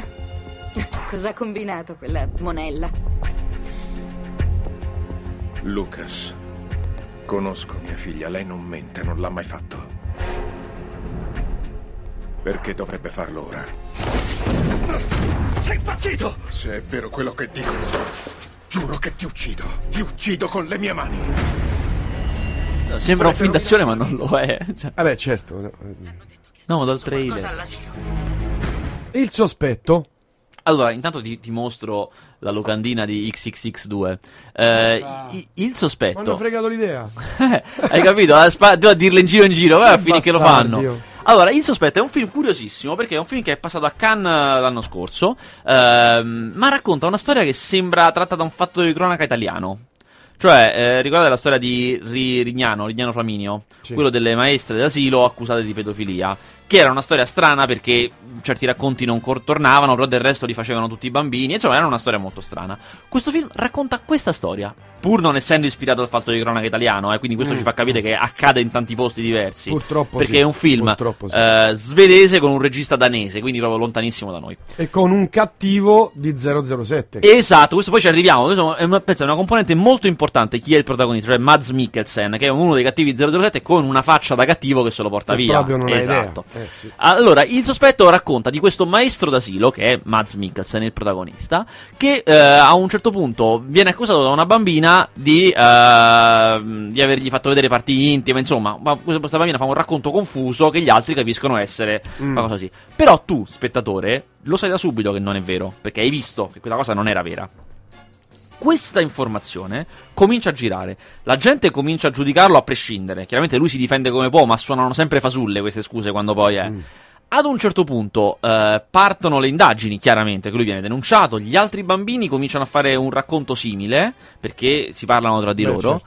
E eh, viene totalmente scagionato dal fatto che tutti i bambini raccontano di essere stati nella sua cantina e lui non ha cantine. Quindi questa cosa lo scagiona totalmente. Mm. Tuttavia, la lui sta- vive in un piccolo centro. E comunque fin- lui in quel piccolo centro è comunque finito. distrutto, certo. E il film è tutto su questo fatto che non- una cosa del genere non si guarisce mai, anche se non è vera, anche se non hai fatto niente. Cioè, il pensiero è più forte di qualsiasi realtà alle volte, ti si stilla dentro Certo. e non se ne va via. Eh, cosa molto bella, in italiano si chiama Il sospetto, ma il titolo originale è La caccia, ed è molto bello perché non solo la caccia è chiaramente la caccia a lui, ma è anche un paesino di cacciatori. E poi, non vi anticipo il finale, ha un grandissimo finale che riguarda la caccia, molto intelligente. Insomma, è un film particolare. Bene, ma passiamo a Paranormal, a Paranormal Activity 4. 4. Allora, Paranormal Activity è una Ma cosa era incredibile. finito il 3? Tra l'altro, Ma una storia due? difficilissima da ricostruire. Io ogni volta devo Ti devi andare. rivedere tutti i film. Sì, è una cosa difficilissima. Allora, Vabbè, il primo si vedono le cose che si muovono a un certo punto. finisce. No, no, la prima funziona così. Finisce, non si Nella capisce. casa di una coppia ci sono le presenze. Per farla breve, proprio. Oh, bravo, esatto. bravo, bravo, la sintesi. Esatto, andiamo, andiamo dritti al succo. Nel secondo, che si svolge prima, è un prequel. Si vede che eh, que- una delle due rag- no, anzi no, si vede che una, la, la ragazza del primo film, quindi la fidanz- una coppietta, la fidanzata, aveva già esperienza di queste cose con sua sorella. Cioè, Mm. comunque era una Eh. cosa che insomma la famiglia ci girava intorno a queste Zuppa cose. pane a ste cose. Esatto, bravo, bravo. sempre girato in quella maniera, eh, immagini girate da una videocamera di notte, cose che si muovono. Nel terzo, che ha ancora un prequel del prequel del prequel, Ma sono- no! è lei da piccola. no! Sì, è lei da piccola con la sorella, sai, per lì si capisce da dove nasce tutto questo. Cioè, una storia che la nonna aveva fatto, mia. cose incredibili, esatto. In questo quarto, che si colloca me- sempre prima Siamo- del primo, siamo eh. nel Medioevo. No, il quarto è sempre prima del primo, però dopo gli altri due. Insomma, si colloca in mezzo. Praticamente. Adesso non, non- siamo precisi. Si colloca in mezzo più o meno. Eh, ci sta tutt'altra famiglia. In tutt'altro. Anzi, no, si colloca subito dopo il secondo. Ecco dov'è, perché è importante questa cosa. Tutt'altra famiglia. Eh, si trova a ri- eh, ricevere in casa un bambino, nel senso che questa famiglia sono genitori, figlia e bambino piccolo. Il bambino dei vicini lo, lo devono tenere loro per alcuni giorni perché sua madre viene ospedalizzata. Si prendono questo bambino di 6 anni, che fa amicizia con loro bambino di 6 anni, e cominciano a accadere cose strane. La roba si muove, le cose- Eh. eh. Tutto è ripreso. Questa volta diciamo c'è una piccola novità. Tutto quanto è ripreso dalle webcam dei computer, perché lei, la, la figlia adolescente, chatta su Skype col ragazzo e quindi da queste cose vediamo le cose muoversi. C'è una cosa, un'altra cosa molto intelligente, eh, non so chi di voi conosca il Kinect. Il Kinect è una- un pezzo che si aggiunge alla Xbox, la console, Sì. eh, per giocare senza controller. No? Sì. Tu ti muovi e lui rileva il movimento. Ora, come fa il Kinect questa cosa? Ha dei raggi infrarossi tipo quelli del telecomando e in questa maniera ti rileva. Quando tu guardi, le, im- eh, sai quando le, le immagini già di notte? Quelle che sono ad infrarossi e guardi una stanza in cui è attivo il Kinect, è piena di puntini. Perché è il modo in cui lui ti rileva, Eh, certo. sostanzialmente. E in questo film ci sono queste stanze piene di puntini, perché c'è il Kinect, in cui si vedono muoversi le presenze. È un altro Bella modo. idea, per- esatto, è un'idea idea, molto intelligente. Non solo, poi all'inizio il Kinect è sempre. che poi è un oggetto che esiste sul serio. Rileva anche quando tu entri in campo, entri nel suo campo visivo e dice c'è, una- c'è un nuovo giocatore. E questa cosa accade all'inizio, benché nessuno entri, capito? Quindi si comincia a capire che questa cosa è. Eh, a un certo punto capisci che. eh, Però ti domando questo: se è prima del primo film, Mhm. prima del primo film non esisteva il Kinect. Attenzione, questa è una cosa che non avevo pensato. Beh, Ah, no, no, no. Sbaglio io, sbaglio io. Inizia prima del primo film, ma si svolge dopo. Si svolge nel 2011. È stato un Ah, errore mio. ah, ah, È errore mio. ah. Perché in effetti inizia prima, perché ti fanno vedere che alla fine del secondo film lei, la posseduta, se ne va via con un neonato. Ti fanno vedere questa cosa. E questo bambino che loro si piano in casa, chiaramente, Ah, capisci subito, è il bambino cresciuto, ha 6 anni, Ah, è vabbè, il bambino vabbè. cresciuto. Eh, e chiaramente da qui poi arriva per- perché arrivano le presenze e tutto quanto. Eh, devo dire che, allora, la cosa di Paranormal Activity è sempre quella, cioè il fascino è queste immagini molto buie, molto nere, in cui tu cominci a scrutare e vedere se si sta muovendo qualcosa, chi c'è, cosa non c'è, i rumori, si vede molto poco. In questi sequel si vede sempre un po' di più, eh? Cioè, in questo qui sono molti oggetti che si muovono, gente tirata su, vola, piccole sagome che si muovono, eh. Però, alla fine, a parte che io poi cago sotto continuamente in questi proprio così.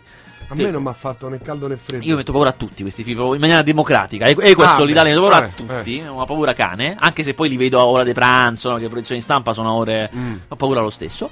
Eh, devo dire che c'ha un finale molto intelligente. Non vi posso anticipare, però insomma, nel finale. Ma finisce? No, già in lavorazione Eh. il 5. Però col finale di questo tu dici: No, e comunque voglio vederlo il 5. E mo, eh, mica, mica, mica possiamo finirla qui. Eh, Sì, sì, quello proprio. Però guarda, è incredibile perché questa, questa serie è comunque una serie che sta andando molto bene, nonostante i film poi siano sempre peggiori. Però è una serie che sta andando molto bene ed è la, la prima che fa questa cosa, che ehm, parla delle presenze paranormali come si fa da tanto, però in tutte quanti, per vedere il paranormale, per rendertene conto, per poterlo cosare, i protagonisti devono guardare il video. Cioè, il paranormale si guarda solamente attraverso il video digitale. O lo riprendi con la videocamera o non lo puoi vedere. Che è una cosa molto par- paradossale per certi versi. AMD Production è lieta di presentare. Oh, Raul, uno che fa consegne a domicilio. Salve, Madame Omelette. Spero che non si sia strapazzata troppo e si senta bella soda. Emil, un vero Casanova. Lo spettacolo ha inizio! Lucille, una cantante. E voi non siete solo una cantante, siete una stella. Sono una stella, una principessa. Ma che arguzia, bravo! Charles, una scimmia speciale. Questo è un bel cartone animato francese. Mi piace. Eh, ti piace? Eh? Questa Mi piace. Parigi prima, primi Novecento. Mi piace. Poi disegnato anche molto bene, perlomeno da quello che si È vede. molto carino, molto carino. Questo è proprio un cartone che ti dice: eh, Noi francesi sappiamo fare i cartoni animati, voi italiani no. Questo, questo è la, proprio il succo. Se proprio vogliamo andare a vedere questo, questo- questo Ha, ha cartone. torto o no? No, beh, carino, non eccezionale, comunque è molto carino. Racconta la storia che, sai che c'ha, prende tanti elementi di fascino da cose diverse, cioè è un po' la storia di La Bella e la Bestia, perché racconta di questa pulce che viene bagnata con due composti, uno che la fa diventare gigantesca e l'altro che gli dà una voce da grande cantante. Quindi è un po' La Bella e la Bestia, perché questa, questa orrenda pulce gigantesca in realtà è buonissima, come spesso è, viene cacciata dalla polizia che la crede cattiva, e un po' è il fantasma dell'opera, perché il- per, per nasconderla gli mettono una maschera che- e la vestono come fosse un uomo e poi canta nel vaudeville eh, assieme al ah, la protagonista che in italiano ha la voce di Arisa perché deve cantare e in inglese e in francese è invece Vanessa Paradis.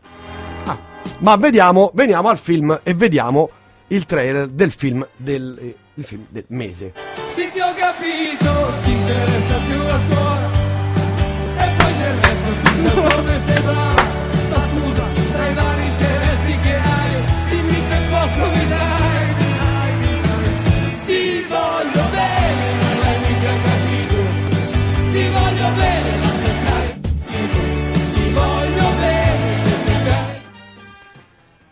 Questo è il film concerto di Vasco.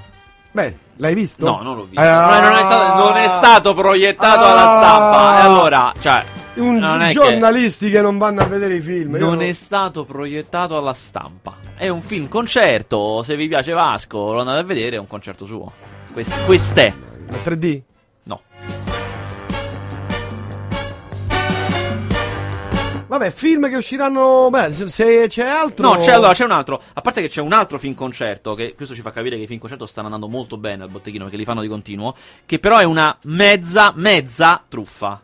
Cioè, è mezza perché poi se, se- se sapete cos'è e lo volete vedere, per carità, vedetelo, non è un problema. Però loro te lo vendono come qualcos'altro. Si chiama Hungarian Rhapsody Queen Live in Budapest. È il Live in Budapest dei Queen, che già esisteva in. VHS dell'80. VHS esatto, e VHS, DVD. DVD.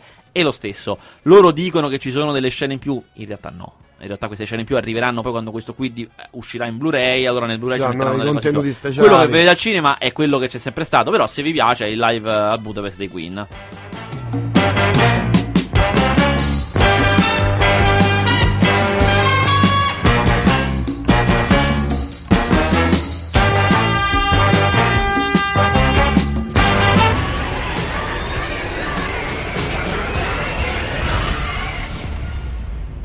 L'hai giocato? Sì. Pensavi di cogliermi in fallo, invece sì. Ah, sapevo. Pensavi. Conoscevo, conosco, conosco. Com'è? Ah, parliamo di Call of Duty Black Ops 2, che non c'entra niente col cinema. Però, anzi, no, sai invece c'entra molto col cinema. Perché l'ha scritto, la sceneggiatura, Mm. l'ha fatta David Goyer, che è lo stesso che ha scritto i nuovi tre Batman. Ma io lo sapevo, per questo ti ho fatto la domanda. È veramente avanti. Io, penso, pensa che cattiva fede io. L'ho giocato, non è male, ha una storia molto interessante. Però il punto è che ho cominciato da poco, quindi sono ai primi, alle prime cose. Ma com'è come grafica? Come motore grafico? È avanti rispetto all'altro. Poi più che altro ha una. Più che il motore grafico, e comunque anche l'altro era ottimo. Meglio di Call of Duty Black 2? Beh, sì. Sì, beh, sono passati un po' d'anni. Eh. Io l'ultimo che ho Eh. giocato era 2. Però ha una, mm, ha una storia molto interessante. Che è il primo di questi Call of Duty ad ambientarsi nel futuro. E loro hanno fatto di tutto per farne un futuro molto probabile. Cioè, scientificamente accurato. Poi è chiaro che vai avanti con la fantasia perché sennò non c'è gioco. Però, scientificamente probabile. Me lo, me lo doppi, per favore. Intendi, metto io la mia voce, faccio il doppiaggio.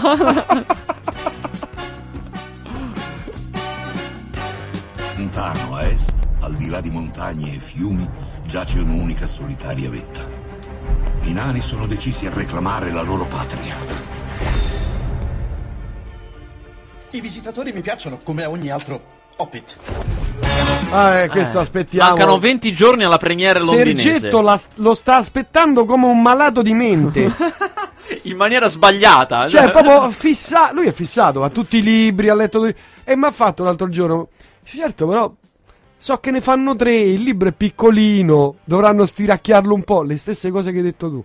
Espertissimo. Un espertone. Espertissimo. Io so anche che hanno aggiunto delle scene da, da altri libri di Tolkien che comunque si inseriscono in questa continuity. Poi i libri di Tolkien si sono tutti nello stesso mondo. Però hanno messo- tipo c'è Tom Bombadil che dovrebbe essere invece parte del Signore degli Anelli e che non stava nei film del Signore. Cioè, comunque, la- qualcosina in più ce l'hanno messa per farne tre, ma sostanzialmente sono stati molto molto fedeli al libro. Comunque, sarei io sono ansioso di vedere tra 20 giorni quando cominciano a uscire le prime recensioni britanniche. Di cosa? Di questo film. Ah, dell'Hobbit? E tra 20 giorni esce in Inghilterra. Ah, Ci siamo. Ah, beh, beh, è vero perché in, eh, in Italia esce il 13 di dicembre. Quindi tra quin- Eh, beh. 15 da noi. Vabbè, altri film ne abbiamo? Allora, altri film. Ah, c'è un poliziesco strano. Si chiama End of Watch, Tolleranza Zero. È un poliziesco con Jake Gyllenhaal. Che Jake Gyllenhaal con la testa rasata. Eh, è strano perché. Allora, mh, l'autore è David Ayer, che è quello che ha scritto Training Day, che è un gran bel film. Ed è quello che ha diretto La notte non aspetta. Se l'avete visto, è un film, un altro poliziesco con Keanu Reeves, molto, molto bellino. Perché che vi consiglio. Lui è un fissato della polizia di Los Angeles. Fa tutti, scrive e dirige questi film sulla polizia di Los Angeles che sono molto belli, poliziotti corrotti, non corrotti, insomma. eh. Questo qui è strano, è... Ha il tono del finto documentario, perché ha le immagini, quelle girate sul cruscotto della macchina della polizia, quelle del repertorio della polizia, Mm. ha dei video, finti video amatoriali, chiaramente, fa finta che siano video amatoriali e tutto quanto, per fare come un finto documentario su questi due poliziotti, uno dei quali è Jake Gyllenhaal, e le loro azioni, cioè quello che succede. Quindi, per un gran parte del film ci sono delle operazioni di polizia uno dopo l'altro. Loro sono di pattuglia, eh, quindi il livello più basso, più operativo. Prima vanno a prendere uno che ha della droga, poi un altro armato, poi li chiamano c'è un incendio, fanno queste diverse cose. Verso metà film comincia a capire che c'è un po' un filo conduttore in queste operazioni, cioè loro il fatto che gli vanno tutte bene e loro fanno carriera, come comunque vengono sempre più considerati. Intanto c'è anche la vita privata, uno si sposa, uno ha un figlio, te, e senza andare avanti con la trama, però nella seconda parte diventa anche più, cioè si cominciano a vedere anche i criminali e cominciano a dire questi qui stanno facendo troppo casino. Eh, come dicevo, la cosa particolare è che è tutto girato con questi video digitali per dare una forte impressione di realtà e con le immagini ci vanno molto duri, cioè non è un film eh, acquietato, si vedono cose dure, toste, molto sangue, molto... cioè loro, gli- che poi l'idea, questa è l'idea del film, eh, loro che sono due poliziotti normali, dei quartieri di, quartieri di periferia di Los Angeles, comunque vedono delle cose fuori dal mondo e, e hanno un contatto quotidiano con la violenza, la morte, il sangue, teste mozzate, pazzesco e poi la se- il momento dopo magari escono con la ragazza a cena, vanno a Luna Park. È, è un Eh, po' questa questa è la la cosa. dura vita La dura del vita. poliziotto. È un film buono, non eccezionale, però buono. Vabbè, ce ne possiamo andare perché tra un po' arriva Tamagnini. Sara, Io ci sono. ecco. abbiamo ancora 10 minuti, eh? Viva. D'autonomia. Tu, tu che volevi cacciarmi? No, in realtà, no, no, no, volevi no, cacciarmi, guarda. diciamolo, diciamolo, volevi cacciarmi. Ha i bei documentari.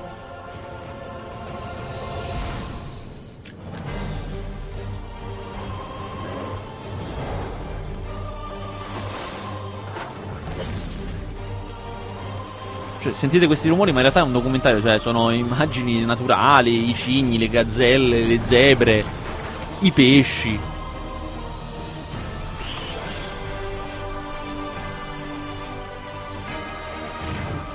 A me affascinano questi Ma film. stanno avendo un grande successo. Allora, da, da dove parte tutto questo? Questo tutto si chiama One Life, è questo grandissimo documentario eh, ampio che esce al cinema questa settimana. In italiano è narrato da Ma- Mario Biondi, in originale è narrato da Daniel Craig, cioè da 007. Eh, diciamo da lui. Vabbè, questi No. casi. Eh, Tutto no. nasce da Jacques Cousteau. Tutto nasce da Jacques Cousteau, è verissimo, è verissimo. Tutto nasce da Jacques Cousteau. Diciamo che nell'era moderna questi film qui sono fatti tutti a immagine della Marcia dei Pinguini. Che era un film che è uscito, mi sembra, 5 anni fa, sui pinguini. Su questo fatto che questa specie particolare di pinguini ha una vita di merda, si può dire. Cioè, insomma, è proprio una vita orrenda. Cioè, che vivono nelle intemperie più incredibili e eh, fanno questa marcia lunghissima da soli nel gelo dove rischiano di morire solo per raccoppiarsi. Tant'è che era un film che era piaciuto da morire alla, tutta la critica cattolica, perché ci aveva visto Gesù, eh, chiaramente la- la, la forza della la coppia, la forza. procreazione, il disegno intelligente. giusto, beh, Cioè, beh, piace. del resto è la verità. Eh, certo. Eh, chi vuole mettersi contro Gesù? Eh, inve- beh, quello- quello. I superpoteri. Sono buoni Scusa. tutti così. Eh, certo. Eh, dopo quello, l- che ha avuto un ottimo successo e che era, fatto, era narrato in italiano, da, se non sbaglio, da Fiorello, e ha un tono molto epico, grandi musiche come questi qua, musiche epiche, grandi immagini. eh, la Disney aveva cavalcato questo. mh, questo filone aveva fatto una serie di documentari per il cinema molto belli, molto epici, e questo qui è un altro ancora, che si chiama One Life e cerca di instillare in queste immagini naturali, come sempre straordinarie, come potete immaginare, come una trama, non una vera trama, perché poi è un film, è un documentario, Però però, di dargli una storia a questi Mm. animali che stanno facendo, dove vanno, cosa fanno, insomma, per appassionarti. Chiaramente è un film da animalisti, da gente che ha piacere a vedere animali e eh, soprattutto è un... eh, Bello perché si vedono dei, perlomeno dalla, No, ma belle sono dalle bellissime. immagini, le sono immagini sono splendide, si vedono dei Sì, sì, chiaramente poi è tutto lì. panorami, vabbè. Esatto. Quel che rima- ne rimane ancora della nostra povera terra. Di questo nostro bel pianeta. Diceva Folco Quilici. Ah. Pam! Perché anche lui Eh già. Va Invece bene. lo sai che è uscito? È uscito Twilight, l'ultimo, Ah, non ne abbiamo parlato, è vero, perché la No, scorsa settimana eri assente. Era stato pre- ingiustificato. presentato al Festival di Roma, tra l'altro. Eh? Come per dire che, insomma... eh, e ha sfondato il box office. Cioè, che intendo per sfondato il box office? Allora, come vi abbiamo ripetuto fino allo sfinimento, da un mesetto a questa parte i film escono il giovedì. Quindi in teoria c'è un giorno in più. Però il giovedì è un giorno di incasso blando, non è che si fanno gli incassi forti il giovedì, quindi non sono mutati molto gli incassi del weekend. Però in casi come questo, cioè in casi come quello di Twilight, dove c'è una grande parte del, del pubblico che va subito in sala, anche se è il giovedì, anche se glielo metti di mercoledì, comunque andrebbe subito. La cifra è diventata pazzesca, ci hanno fatto 8 milioni al primo weekend, che è una cifra veramente grandissima. Cioè, solitamente un film che va molto bene fa 3, 4 milioni ed è andato veramente tanto bene. 8 è pazzesco. Del resto era prevedibile perché è uscito in 925 sale, ha un numero astronomico di sale, giustamente, perché questi film è così che, che vanno, tutte riempite, perché se hai fatto 8 milioni hai riempite Eh, tutte le tutte sale. quante, sì. Tutte a tutti gli spettacoli. Questo è un pubblico che va eh, sia allo spettacolo delle 10 sia allo spettacolo delle 4. Perché comunque è un pubblico le- che, che va dai 12 ai 30. Per cui insomma eh, è veramente il- Sai che la non ne ho manna. visto neanche uno? Allora, adesso che è finita la serie, perché è finita, Meno male. finita, io posso dire una cosa, posso dire che eh, all'epoca, quando uscì il primo, eh, dissi che era caruccio, una cosa che pensavo peggio, eh. poi Mm. è stato un disastro. Però talmente un disastro che davvero adesso che è finito si rivaluta moltissimo il primo film, che era stato affidato a Catherine Hardwick, che è una signora regista, e devo dire che il primo film di Twilight è un film veramente caruccio per, cinema Vabbè, per boh, adolescenti. dici che è caruccio perché le altre facevano schifo. Sì, ma perché se era girato da che ne so, da Cecil B. DeMille.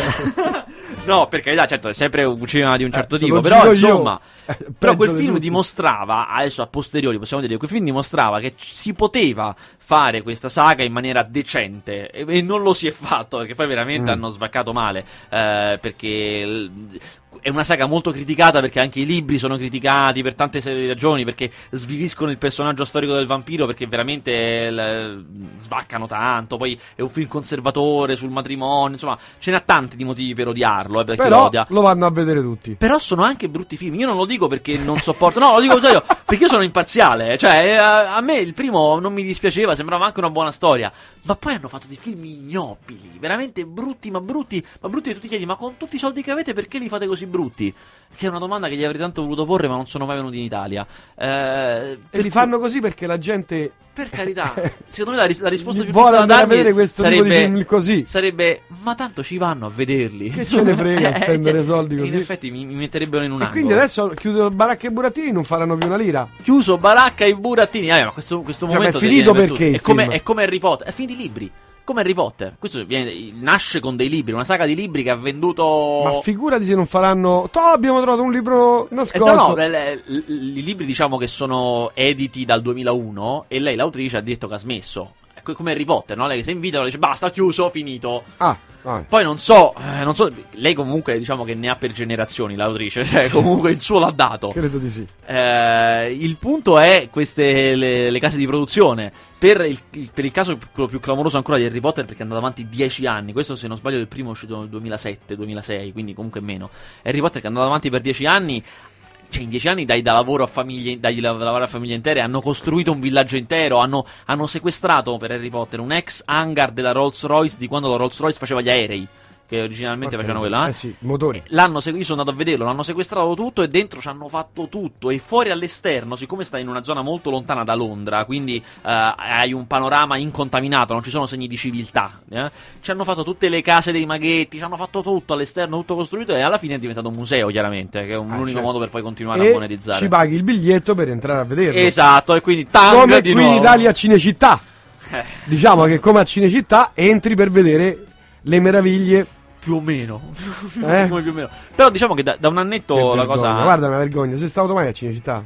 Un pochino, no, un anno e mezzo. Non Ah, stato. cioè. Ci ho lavorato per un anno e mezzo. Eh, Hai visto Eh, che meraviglie che ci sono dentro? Ci sono delle meraviglie. Poi recentemente hanno fatto questo Cinecittà si mostra che è un abbozzo di questo. Cioè hanno messo alcuni cimeli in mostra, hanno fatto un percorso, ci sono delle guide, però ci sono solo pochi orari. Insomma, è una cosa abbozzata su quello che si potrebbe in effetti fare, che c'è molto di più. Cioè io ne veramente ne ho viste di cose che voi umani. Cioè ci sta il sottomarino di U571 che è bellissimo. no? Ma poi ci sono anche delle cose anche magari più provinciali, ma comunque carine. C'è il treno di quello spot della team sulle- sull'Eurostar che si facevano negli anni 90.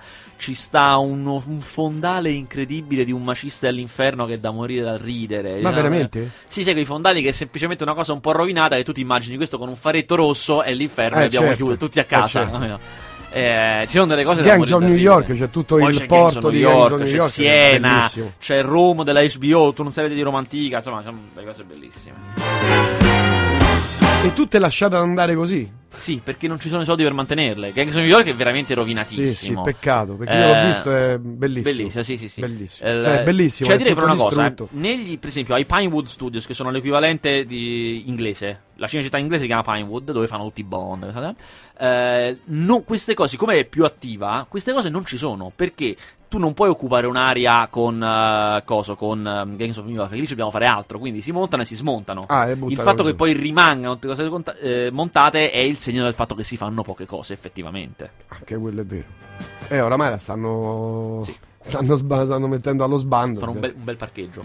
Fa fare un centro commerciale in realtà. Eh, Un poi- centro ah, commerciale ci fanno. Dovrebbero, dovrebbero farci un centro commerciale. Allora, il, pun- no, il punto è questo. Eh, io capisco, poi su questa cosa, siccome lavorando nel settore ho sempre a che fare con le polemiche, le cose, e capisco benissimo il fatto che, ma dai, Cinecittà ha un centro commerciale. È chiaramente una cosa terribile e ridicola. Tuttavia, tuttavia, io non, eh, non do torto a chi fa questa operazione, perché qui le colpe sono talmente a monte che si perdono nella notte nei tempi, nel senso che perché non si fanno più film a Cinecittà? Qual è il motivo? Il motivo è che Cinecittà costa, costa Tantissimo. tantissimo, ma costa così tanto che l- solo la televisione può permettersi Cinecittà. Posso Infatti, dire una cosa? amici, Secondo me costa così tanto perché vogliono Può essere, svuotarla. Sono, sono decenni che costa tanto, ma costa così tanto che adesso neanche più la televisione, cioè neanche più Amici è fatto, Amici di Maria De Filippi, è fatto a Cinecittà. Perché anche la televisione non può permettersi Cinecittà e va, va da Vabbè, un'altra parte. scusami, allora dov'è la logica?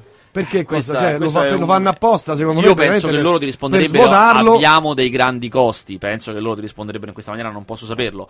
Tuttavia, eh, il cinema italiano dagli anni 80 almeno, almeno dagli anni 80 ha cominciato sistematicamente a girare in giro, girare nelle case, per, per strada, no- quindi non in, non- non in studio. E ormai il nostro cinema è fatto così, cioè è radicalmente cambiato. Non facciamo più cinema girato in studio. Adesso, ba- bene o male che sia, possiamo discuterlo per ore. Però è una cosa che non, ehm, non può più rendere. E io capisco che a un certo punto poi è uno spazio talmente immenso che è effettivamente difficile da gestire. Cioè, io non, se lo prendessi un parco giochi, non so cosa faccio. Perché Ma facci un parco giochi, ma facci un parco giochi con quello che a c'è. tema, sì, certo. Cioè, certo, voglio certo. dire, ci sono delle- de- degli sfondi, delle cose. Eh, come si chiamano? Delle. Poi è pieno, c'è una valanga di materiale da, da peplum, cioè di statue di Minerva, te- cose- caschi da antichi romani, una cosa a perdita Se d'occhio. fosse stata ad Hollywood una cosa del genere, ci avrebbero fatto pagare 50 dollari per un biglietto per entrare a vederlo. Sicuramente. eh, Così come paghi per andare a Hollywood. Agli Universal Studios di Hollywood. Paghi. Sì, sì. E c'è la gente che è in fila per andare a vederli. Sì, sì, sicuramente. ma E, e lì rientri. Ci fai il bar, ci fai il ristorantino, ci fai le cose non esagerate, però ci fai le cose fatte bene. E così puoi anche affittare gli studios a meno e farlo vivere. Certo, e dar da lavorare parte parte. alle Sì, manovalanze, eccetera. Se ci fosse stata la volontà anni e anni fa, sicuramente Dai, stato eh, così. Ma lo ti- hanno fatto apposta per ti dirò, ti dirò sbragarlo. In generale, nella storia di Cinecittà non c'è mai stata una gestione di questo tipo. Perché, per farti un esempio veramente blando, anche vent'anni fa, quando era attivo, bene o male, eh, quando ci girava troppo forte Verdone, quindi ancora era attivo, c'è comunque sempre stato un solo bar. Ed è una zona veramente grande. Cioè, io lo so perché ci, la- ci ho lavorato. È incredibile che ci sia solo un bar, che è un baretto poi tra l'altro. È ben gestito e tutto quanto, ma è un baretto.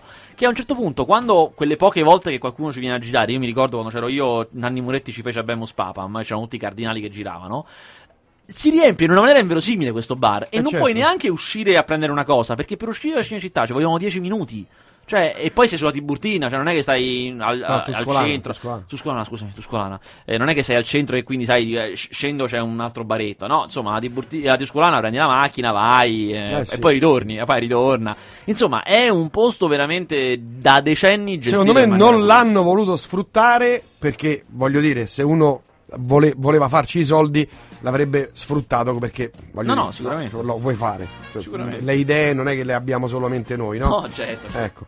Quindi non l'hanno voluto sfruttare perché ci vogliono fare l'albergo, già era in programma da anni e anni Sì, e pro- anni. probabilmente, probabilmente. Lo stanno smontando pezzo pezzo, la gente se ne va, nessuno ci lavora più, nessuno lo affitta più e quindi che ci facciamo? Eh, purtroppo, Centro commerciale. come tutte le cose, mamma mia che tristezza, il centro commerciale.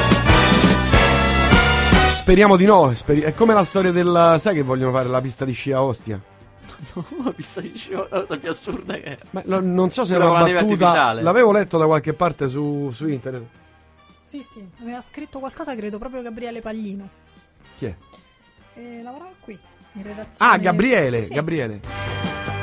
Il sindaco Alemanno vuole fare una pista da sci a Ostia. Vabbè, comunque tanto cioè, non dura molto questo sì. No, no. Grazie a e a tutti, ci sentiamo per quel che mi riguarda martedì, stessa frequenza, stessa radio. Grazie, Sarac. Ciao, grazie a te. Posso stato- ricordare un appuntamento per Sì, il weekend? Oh, grazie. eh. Come mi sento a casa. Dunque, domani sarò insieme a Tatiana a Rising Love, dopo Time Tiffany, quindi se volete venirci a trovare siete Me la benvenuti. saluti la milanesaccia? Sì. E poi al Pigneto, allo Yeah Musi eh, Dischi Musica Caffè, per un aperitivo sempre con Tatiana, domenica. Bene? Ubriacate. Eh, cose mai viste. Ma fa il DJ set di Tiffany? No. Din Tiffany. Tin Tiffany. No, no. Fa il concertino Sì, proprio? dai. Brava, brava, mi piace, mi piace. Ciao. Ciao. Grazie, ricordate sempre che una pietra carota la comandi sugo. Ci sentiamo martedì. Arriva Tamagnini, primaria PD. Al voto, al fano, non con gli inquisiti. Se ne è accorta? No! No! Ma non è vera quella notizia lì.